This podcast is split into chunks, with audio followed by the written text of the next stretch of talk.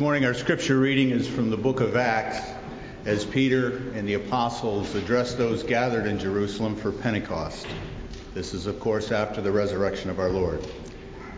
But Peter, standing with the eleven, raised his voice and addressed them Men of Judea, and all who live in Jerusalem, let this be known to you and listen to what I say. You that are Israelites, listen to what I have to say. Jesus of Nazareth a man attested you by God with deeds of power, wonders, and signs that God did through him among you, as you yourselves know. This man handed over to you according to the definite plan and foreknowledge of God. You crucified and killed him by the hands of those outside the law. But God raised him up, having freed him from death, because it was impossible for him to be held in its power. For David says concerning him, I saw the Lord always before me, for he is at my right hand, so that I will not be shaken. Therefore my heart was glad, and my tongue rejoiced. Moreover, my flesh will live in hope.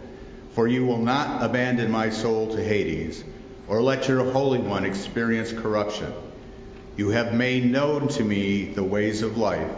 You will make, my, make me full of gladness with your presence. The Word of God for the people of God. Thanks, be to God. Please remain seated as we sing together number 163. Would you join with me in prayer?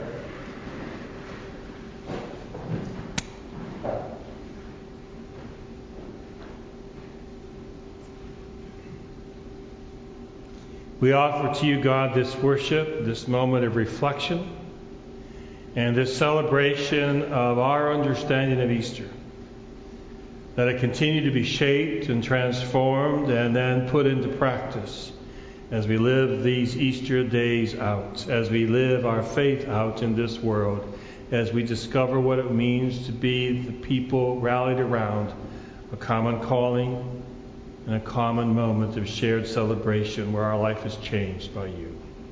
So bless all the efforts in this moment, the words of my mouth, the meditations of our hearts and minds that they all would be found acceptable in your sight in the name of Christ our Lord.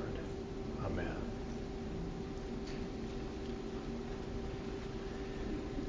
Did you ever sit and listen to a sermon that didn't do much for you?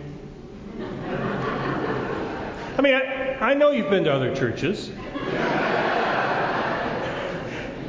And, uh, and, I'll be honest, I've sat through some sermons and well, I, I don't know what that was about.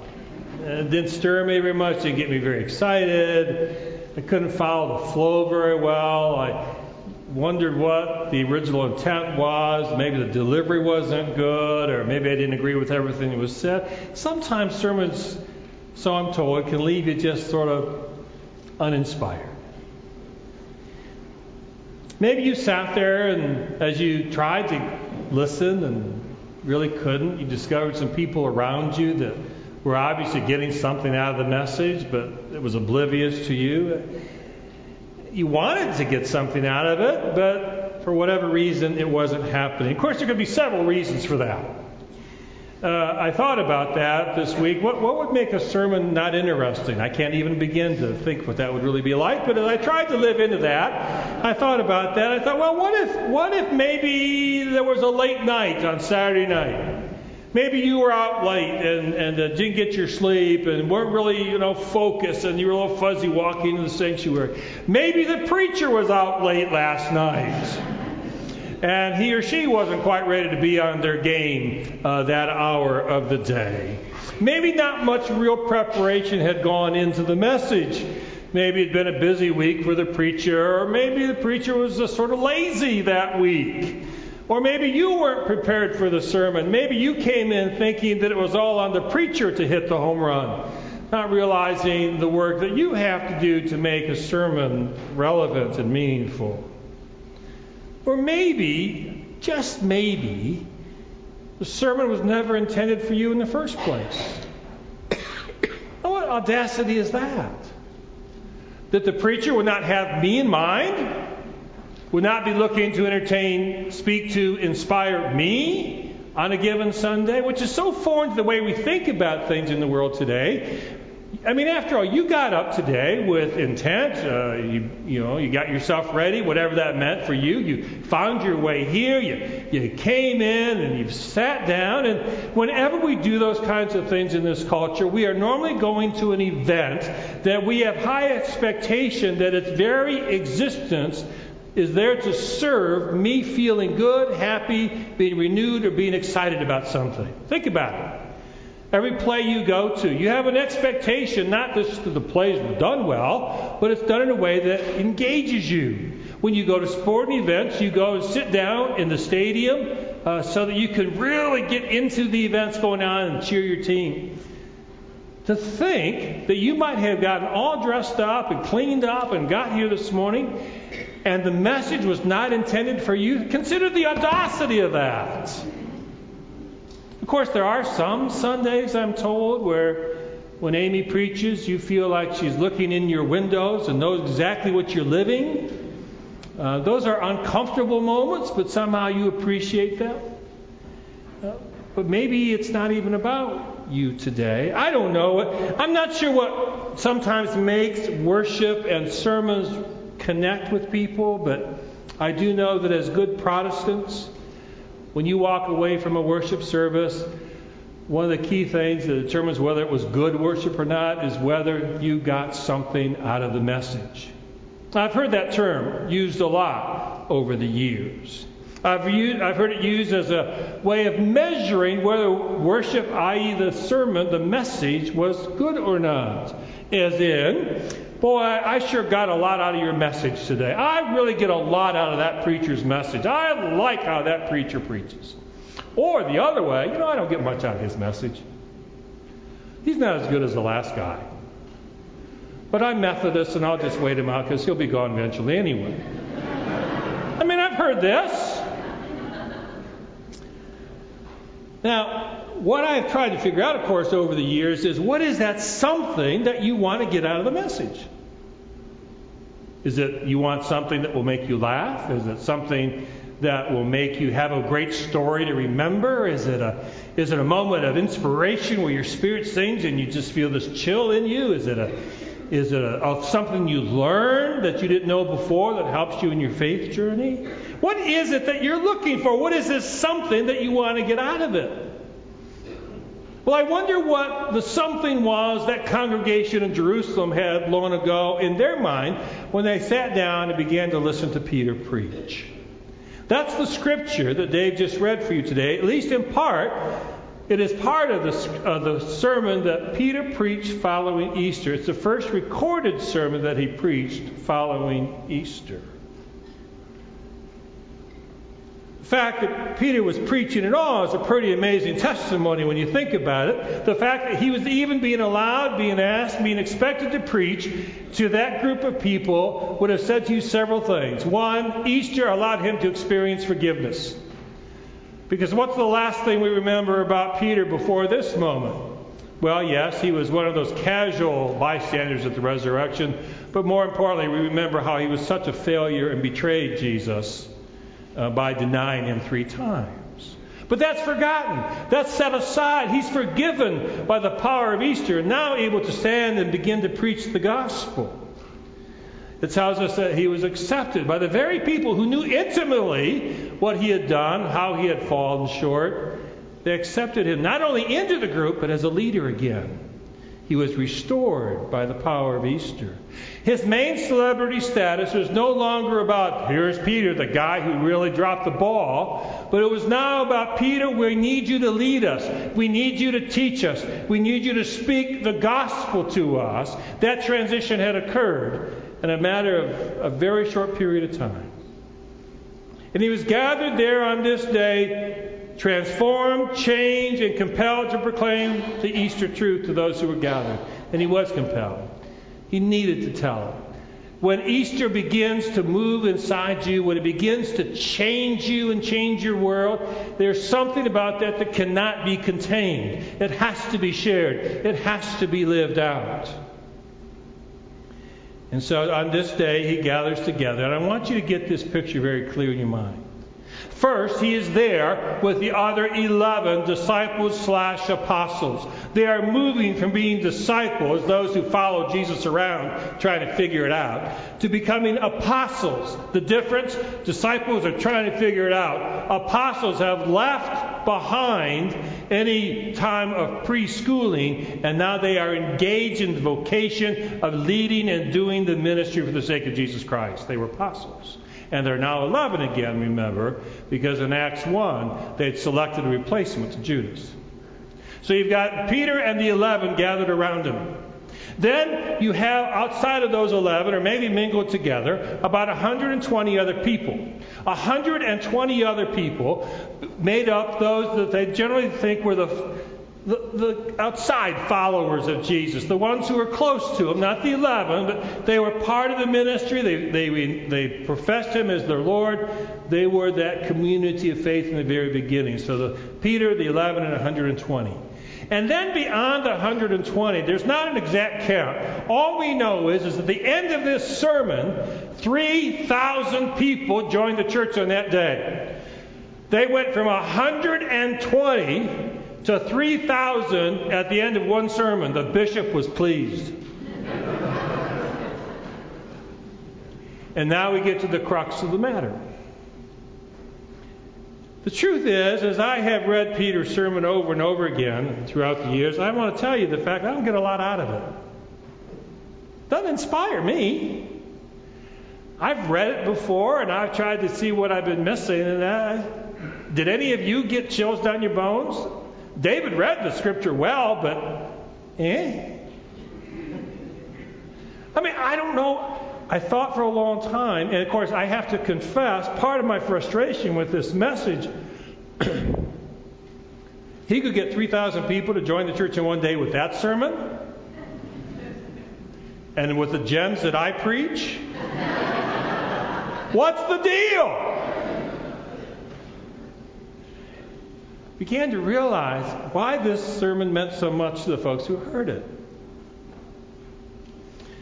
In the sermon, Peter very simply wants to tell them about who Jesus is and does so knowing what they needed to know to make sense of that for them. He's speaking to a Jewish community there in Jerusalem.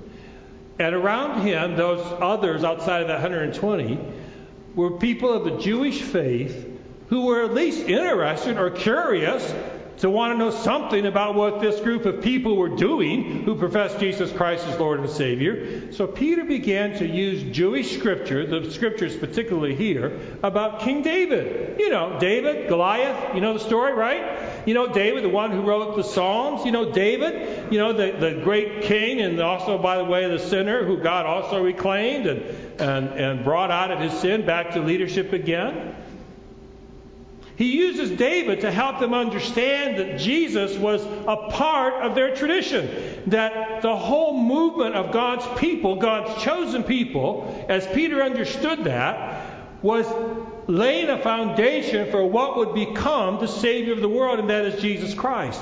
And by using the scriptures, most of which we don't fully understand when we just read this, because how many of you are steeped in your in your David theology? Right? How many of you are steeped in the Psalms as Paul, as uh, Peter uses them? But that's what he's doing. He's using it to say, all right, for you, this is how it connects to you. Thereby, he's really doing this. He's giving permission to those who are listening to understand this Jesus that the 120 are celebrating is really a Jesus for them. Easter is for them. It is a part of what God always intended for them. Peter is making Easter make sense for his congregation. That's why they responded. They began to realize not only is this Easter message pretty powerful, but they began to see how it might apply to them, how it would change their life, what God intended for them to be able to do to accept it and to grow in faith. And so once they were given permission, once they could make the connection to Easter, 3,000 came forward in one day. That's powerful. And as you think about that, I want you to understand that that's the challenge of this morning. Easter has its own message. What is the single message of Easter morning? He is risen. He is risen. It's resurrection. That's what it's about. You know that. You and there were a thousand people here last Sunday to hear that message. Any of you surprised by the message? Any of you come going, well, I didn't know he was going to say that. no!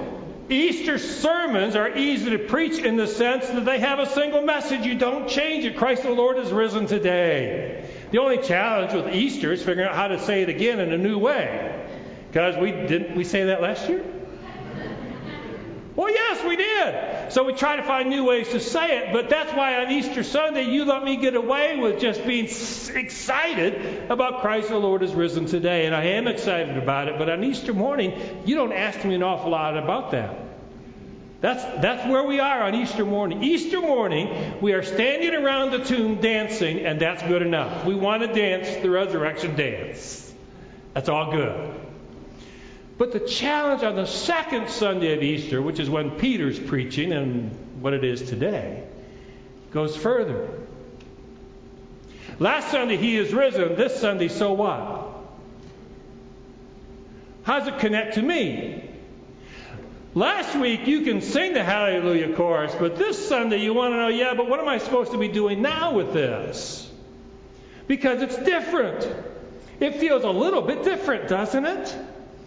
I mean, it's a good congregation, but it's not 500 at the 11 o'clock service. The Easter lilies are starting to wilt a bit, so Amy was plucking off the, the lilies, uh, you know, that weren't quite so good before the service began. Things are different. Did you find parking easier today? I mean, things are different about today. And yet you came back to figure out so what? What are we supposed to do now that we've danced the dance around the tomb? Well, when Peter was asked that question by his congregation on that Sunday long ago, he told them this very simple message. What do we do now, they asked. And he said this Repent, be baptized, and join the movement. Repent. Allow Easter to change you. Now, repentance is a whole other series of sermons we could give. But whether or not you see repentance as, as asking God to forgive you for the sins and wrongs of your life, or whether you see repentance as using the talents and gifts that you've had previously and now making sure they are serving God fully, however you understand that, Repentance is about change. It's about intentionally moving towards serving God and your Lord and Savior Jesus Christ with all you have and all you do all the time. So do that. Be baptized. Now, of course, then, most of them weren't baptized in this room. I'm going to guess most of you are baptized. In fact, I know most of you are baptized. So you don't have to get baptized, but as the baptized children of God, we know that every Sunday is a chance to do what? Remember our baptism, to reclaim it, to feel the waters of grace flow over us, and to recommit to be the baptized in the world, which is a sign and symbol of being somewhat different because we are God's children intentionally set on a mission, the baptism mission we were sent on. And join the movement. He asked them to join the movement. He said, if you want to experience the fullness of Easter, you can come forward in this moment of worship and accept Christ, and that's cool. But what you really need to do, if you want to grow in Easter joy, is you've got to be part of the movement. See, in those days, it wasn't about joining the institution, it was beginning to be a part of a movement set loose in the world to touch as many lives for the sake of Jesus Christ and to create the kingdom of God in every place and to every person and every culture. You could begin to do that as God would lead you. That's what it meant then. It meant this way in the scriptures, a little bit after where David was reading, it says this And they began to devote themselves to the teaching, to the study of Scripture, to the breaking of bread, and to the prayers. So they moved out of experiencing Easter and coming forward, making sense for them and accepting it, to now on this second Sunday, so what? Let Easter reign in where you live. Today, today, this Sunday, for those of us who come back after the Easter dance, are now trying to figure out how to live an Easter life. And here's the simple message of today Easter is not found in the dance around the tomb.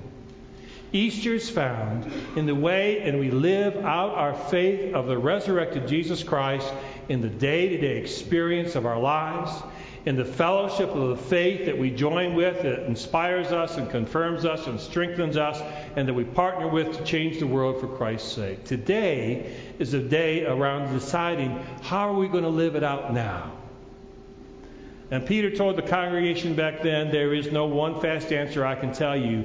What I can tell you is how you do that is you repent, you live out your baptism, and you become a part of the movement. And you grow in an Easter faith. That's what today is about. That's what today is celebrating.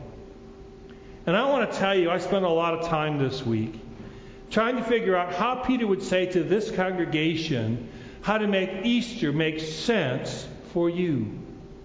What would he tell you about how you now live this Easter out? I mean, right here, right now, in this community at this time with this group of people. And then it dawned on me there is a difference between Peter's sermon and this one. That was the first post Easter sermon. They never heard it before. They never heard about Easter until Peter told them. They never had a chance to live into it. So it was all brand new. You've heard of Easter, haven't you? And last Sunday wasn't your first shot, was it? Most of you have been living it for a while, or at least why you've been exposed to the story for quite a while, and you've known the message. And I realized the examples of how to live it out and what to do with this message are right in the midst of you. It's the experience of the movement today of the church, where not as an institution, but as believers who are gathered together, we are allowing our lives to be shaped by this calling of Jesus Christ. And so my mind shifted from trying to think about how to explain it to you to show you and to tell you about the images of resurrected life being lived out daily. So I'm going to ask you to do this right now. In all seriousness, and I know we're always uncomfortable about doing this, turn around and look at the people in your immediate area. Just do it right now. They're looking at you too. It's okay.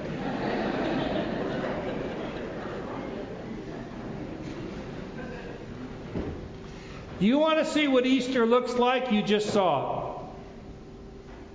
You take a look at the lives of the people around you. Those people are the ones who are embodying what it is to live Easter out today. I sat around this past week and thought of so many of you who are living out your Easter joy, Easter life. I thought about Jay and Joyce Blind. Jay, who just continues to try to lead the men's ministry. I mean, he does everything he can to make a, a vital ministry for you men in this church, and he just doesn't stop. I mean, I don't know how to stop Jay Blime, and I don't want to stop him. But he's just faithful. And I thought about Joyce Blime, who just continues to be a faithful servant every week making sure the food that you provide for us is able to be packaged and put together so that those who come to us to eat will have a basket or a, a box of food to receive. She is so faithful in that ministry. What's Easter living look like? It looks like Joyce Blind to me. It looks like Jay Blind to me. I mean, it's that simple. You begin looking around, you discover there are these people whose lives have changed. They're not doing the same thing today they used to do because Easter has changed them. I think about Anita Dempster and Sharon Chirogal and for Cindy Knox, who only three of the women, and uh, you know, you always leave people out, but I just thought of them who have been so captured by the resurrection of Jesus Christ, they're now committed to serve in the apartments of Bridgewater and in the schools in the community to mentor and care for children who are not theirs, to teach them, to nurture them, and to provide a safe and holy environment for them. That's Easter. Do you understand what I'm saying? In this room, all around, I could go on and on, and I have a long list. In fact, it's so long I tried to go through it all at the first service, and Amy wisely said, "Stop doing that, Rick." I listen to Amy Mayo Moyo. She's a good partner. But I got a lot of names here, and I'm not going to go through anymore. I just want you to understand what I'm saying. Do you hear me? You are my example of living out Easter in all of its glorious imperfection. Isn't that the greatest thing of all? Jesus does not expect perfection. The resurrection says, All you imperfect, flawed people, come on board. It's a movement. And we're going to change the world by the efforts of people like you. And that's what Easter is. And that's what Easter opportunity is for us today. They came forward 3,000. And it wasn't on that day they signed the membership list. It was on that day they began to devote themselves to the teaching and the preaching and the fellowship and the breaking of bread and the prayers. And that became their life. And that life became the life for the world. People dance around Easter like it's a big deal, and it is. I told you that last week. But the best dance of all, the most exciting dance at Easter, doesn't happen on Easter morning. It happens on the second Sunday of Easter. And the third, and the fourth, and the Tuesdays, and the Thursdays, and every day that flows out from that when you become the Easter people, figuring out in your own way, in your own style, how you will live this journey out. A colleague of mine said it this way coming out of Easter, he saw her in the congregation, began to give voice to her Easter song when she found her life come to life in a ministry that met both who she was and the joy of the Lord she was coming to know. I look in this room and I see so many of you doing that. And I look forward to see so many opportunities for us to move forward and do that. You know that we're doing a lot in the church. I mean, just month alone, and then going into June, we've got all these opportunities of study and reflection and mission. We're going to be going on mission trips. You've got people going to the Adult Righteous Mission You've got people serving in vacation Bible school. I mean, you've got all kinds of places and opportunity to learn, study, and grow. And why do we do that? To sustain the institution, to give you something to do? No. To let the Easter people breathe and live and grow. To devote yourselves to the teaching, the fellowship, the breaking of the bread, and the prayers. Peter's sermon did work because it moved people to be Easter people long after the sermon was forgotten. I just wanted to stand up here this morning and tell you thank you. Because I don't have to be as good as Peter. I've got people around me who are living Easter joy out, Easter truth, and Easter hope. And that is the good news for today. And I thank you for what all of you are doing and what we will all do together in the resurrection of our Christ. Amen.